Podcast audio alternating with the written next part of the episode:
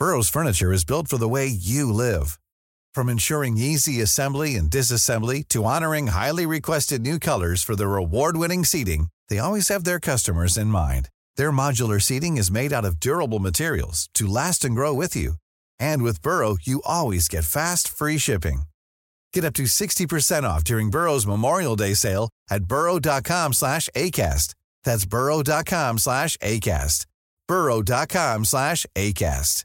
Spring is my favorite time to start a new workout routine. With the weather warming up, it feels easier to get into the rhythm of things. Whether you have 20 minutes or an hour for a Pilates class or outdoor guided walk, Peloton has everything you need to help you get going. Get a head start on summer with Peloton at onepeloton.com. وين ما منلف منسمع قصص. منسمع أصوات ناس بيحكوا قصص. قصص حقيقية وقصص كاملة ومرات قصص مش مكتملة. قصص بتشكل تصورنا عن الحياة والتجارب الإنسانية المختلفة. تعطينا أمل وبتذكرنا إننا مش لحالنا بهالعالم. في بودكاست بحب كل حلقة بمثابة احتفال واحتفاء بالقصة. نغرق سوا بأصوات شخصيات بتشاركنا عالمها بكل حب. رافقونا بودكاست بحب. كل يوم اثنين على أي منصة بودكاست بتستخدموها وبتفضلوها. بحب من إنتاج شبكة Kerning Cultures ومن تقديمي أنا شهد بني عودة. مرحبا. معكم شهد. اليوم فايتة بس أحكي لكم كل سنة وأنتم سالمين بمناسبة الأعياد وانتهاء هالسنة.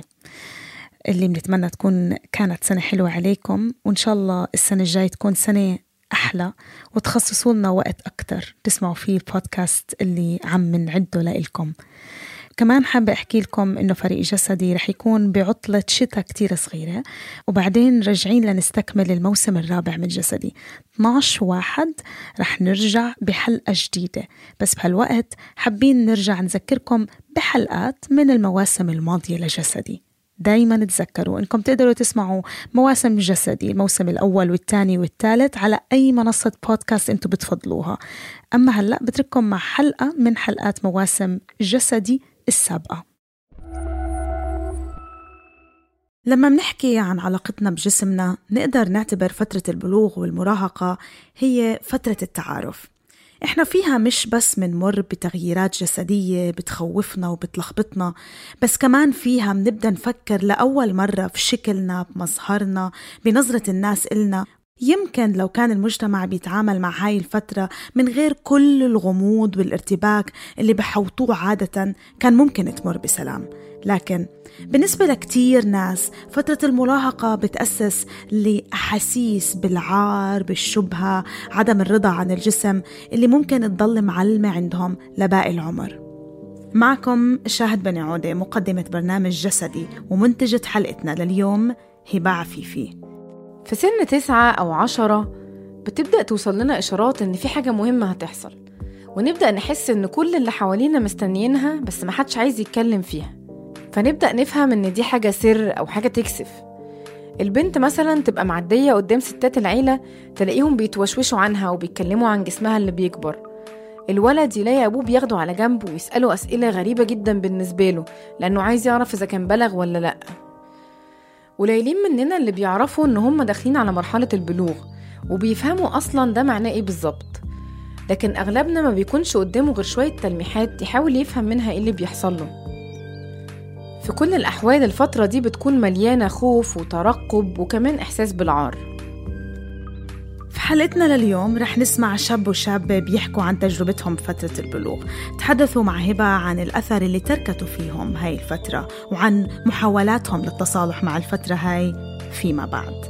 تستمعون ل Kerning Cultures برنامج جسدي.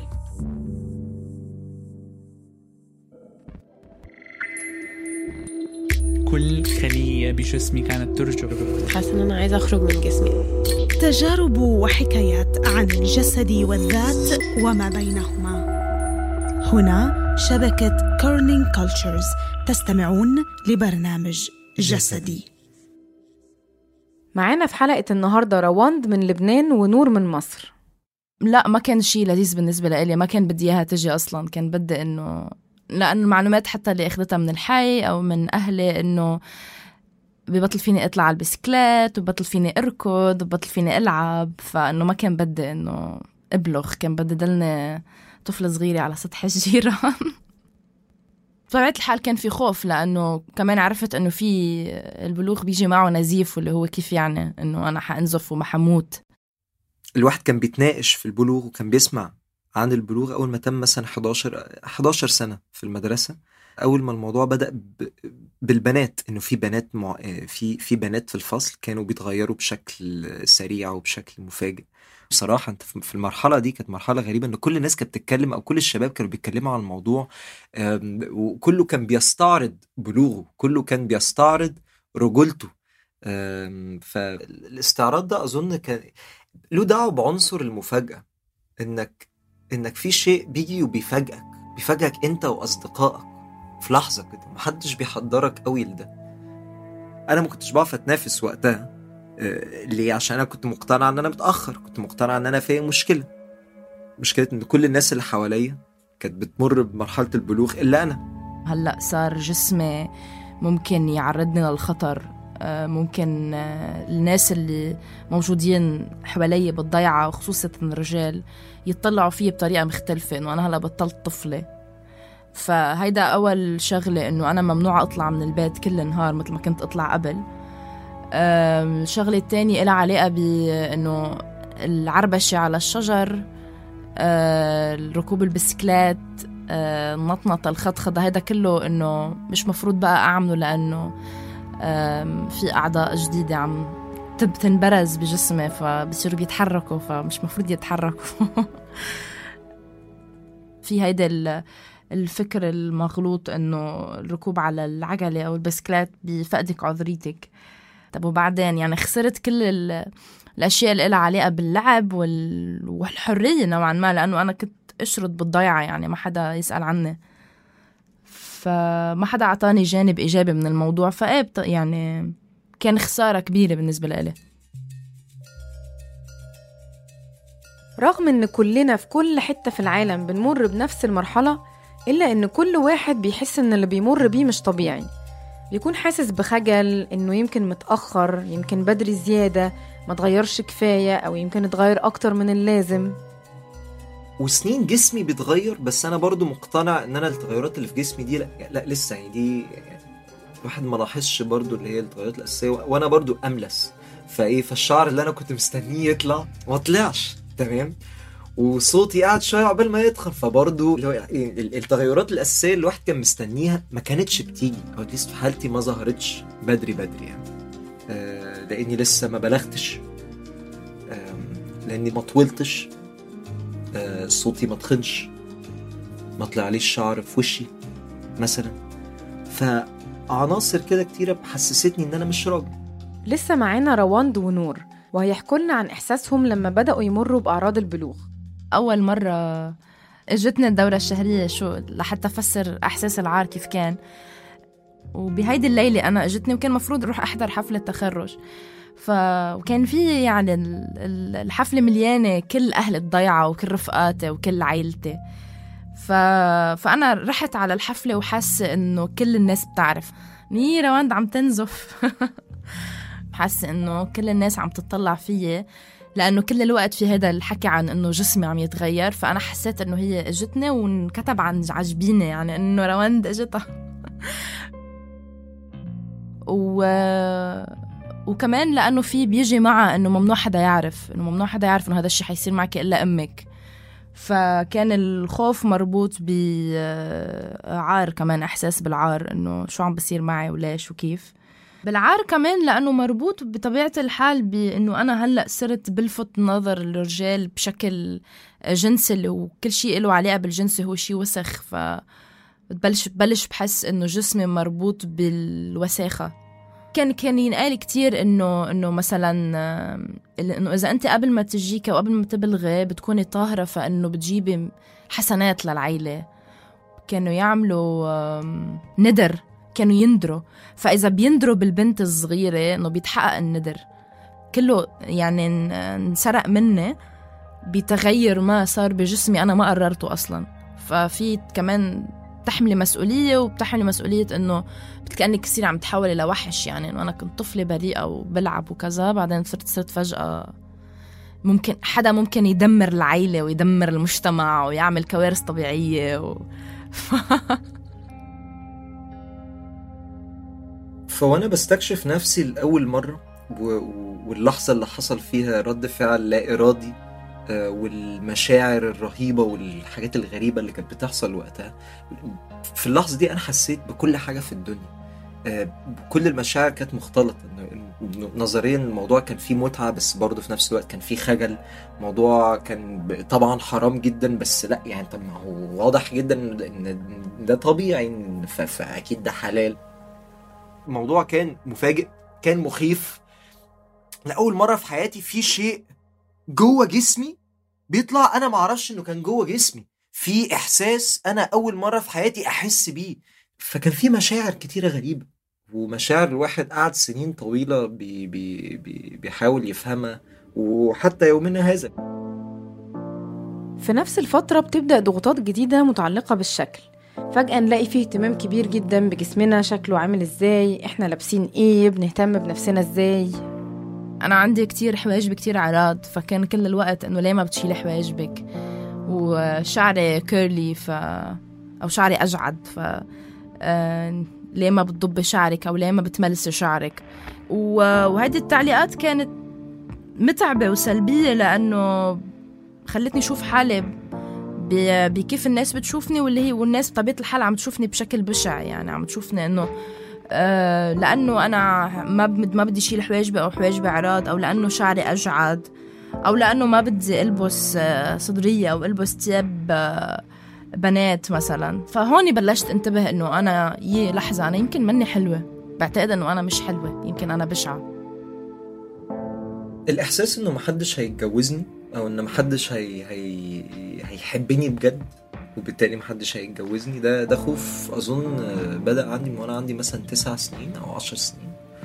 فكرة إنه كان في شباب في الفصل معايا هم اللي كانوا بي بي بيثيروا انتباه ال- ال- البنات. وأنا ما كنتش منهم. آه، فده برضو حسسني انه إنه تمام إن أنا مش منهم يعني. أنا مش من الناس اللي مرغوب فيهم. وبعدين اكتشفت إن أنا إيدي بتعرق.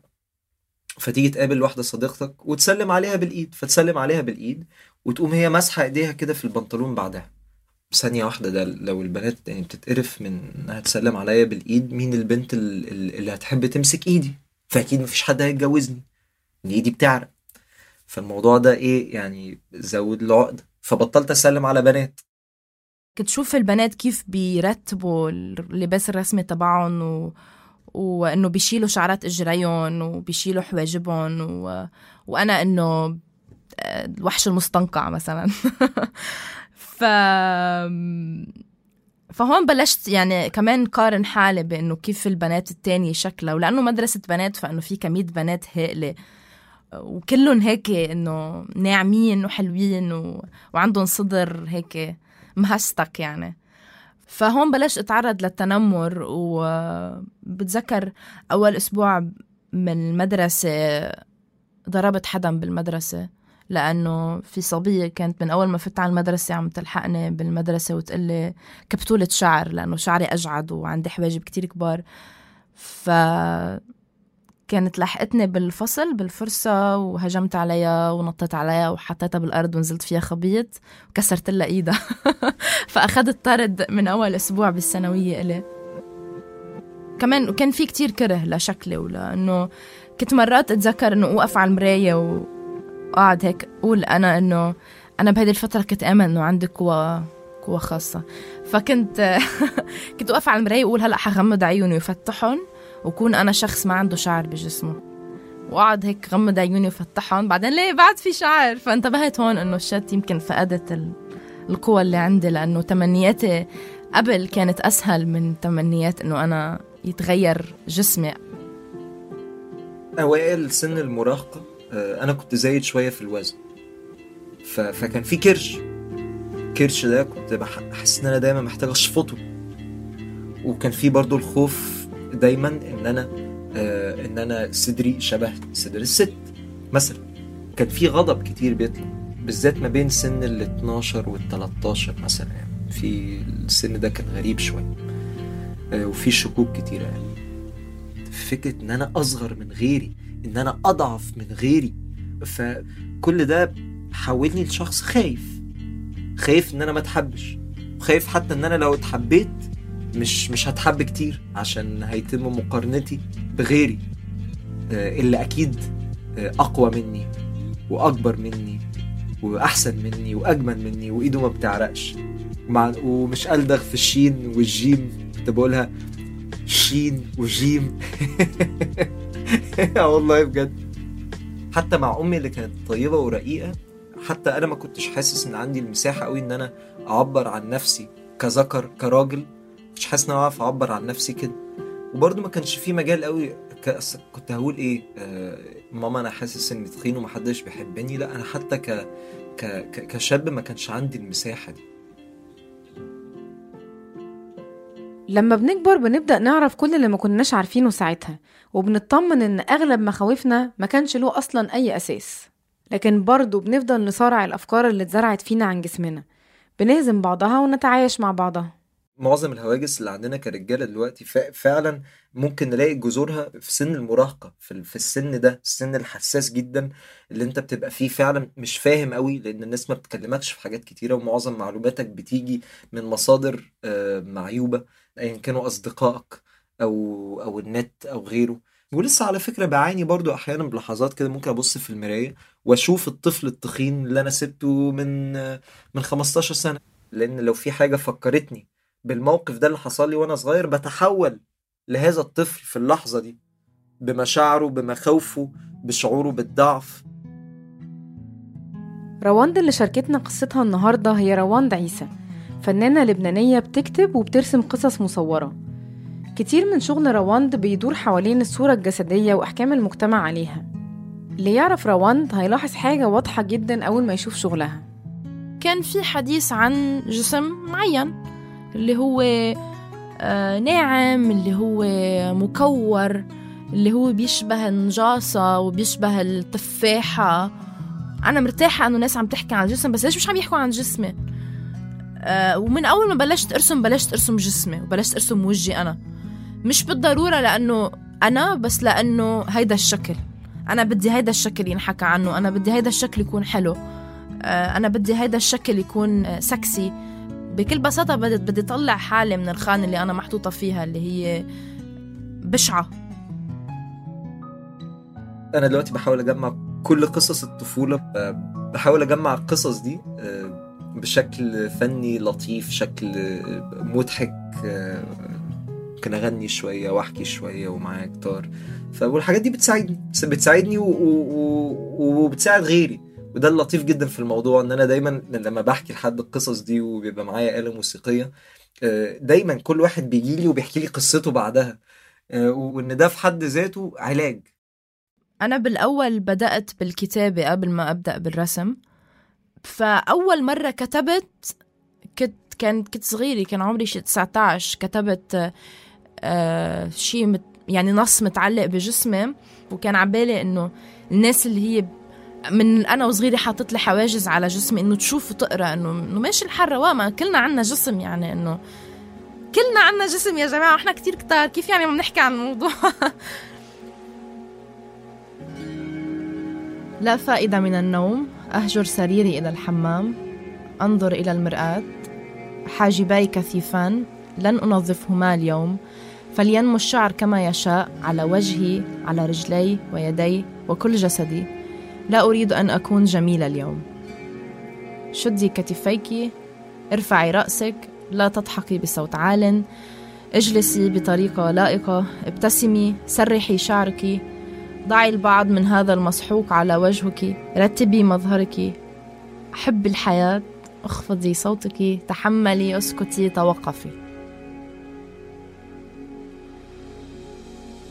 بنشكر ضيوفنا النهاردة. نور؟ اللي طلب التعريف عنه باستخدام اسمه الأول فقط ورواند عيسى.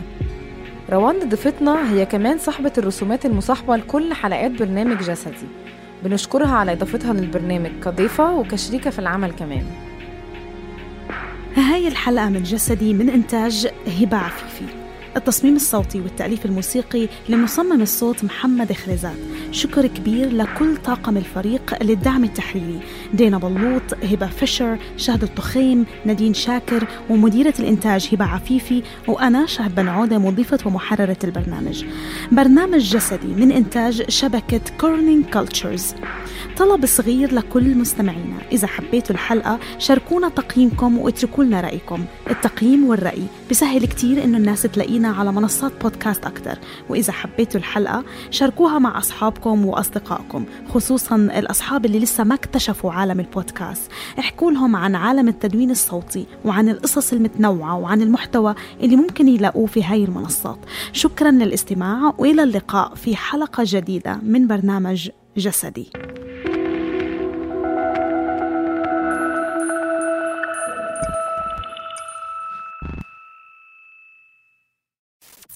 بحبكم قد ما في زيت في الزيتون. بحبكم وإنتو مية العيون. أخذت وقت تعرفت أنه أنا أكتر من جسد وبس. بنحب نشكر كل الناس اللي وثقت فينا. وثقت فينا إنه نوصل أصواتهم قصصهم وحكاياتهم ومشاعرهم للعالم. هلأ بتقدروا أنتوا كمان تكونوا رعاة لفريق كارنين كولتشرز تقدروا تدعمونا من دولارين بس بالشهر. تقدروا تدخلوا على patreon.com slash corningcultures أو تضغطوا على ال link اللي بوصف الحلقة. شكرا ودمتم بحب وسعادة. مرحبا.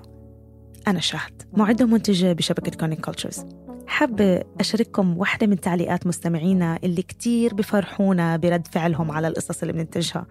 نعيمة من السعودية بتقول لفتني جدا طريقة شرح التفاصيل اللي خلتني أعيش جوا الواقعة وكأني بتفرج على حلقة من مسلسل. شكرا كتير يا نعيمة. ونتمنى دايما نكون عند حسن ظنك. تقديركم ومحبتكم كتير بتفرق معنا وبتخلينا دايما نسعى لنقدم أفضل جودة محتوى. وشكرا لكم.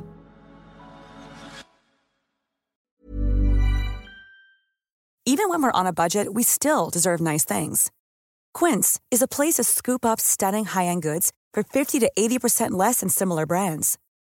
They have buttery soft cashmere sweaters starting at $50, luxurious Italian leather bags, and so much more. Plus, Quince only works with factories that use safe, ethical, and responsible manufacturing.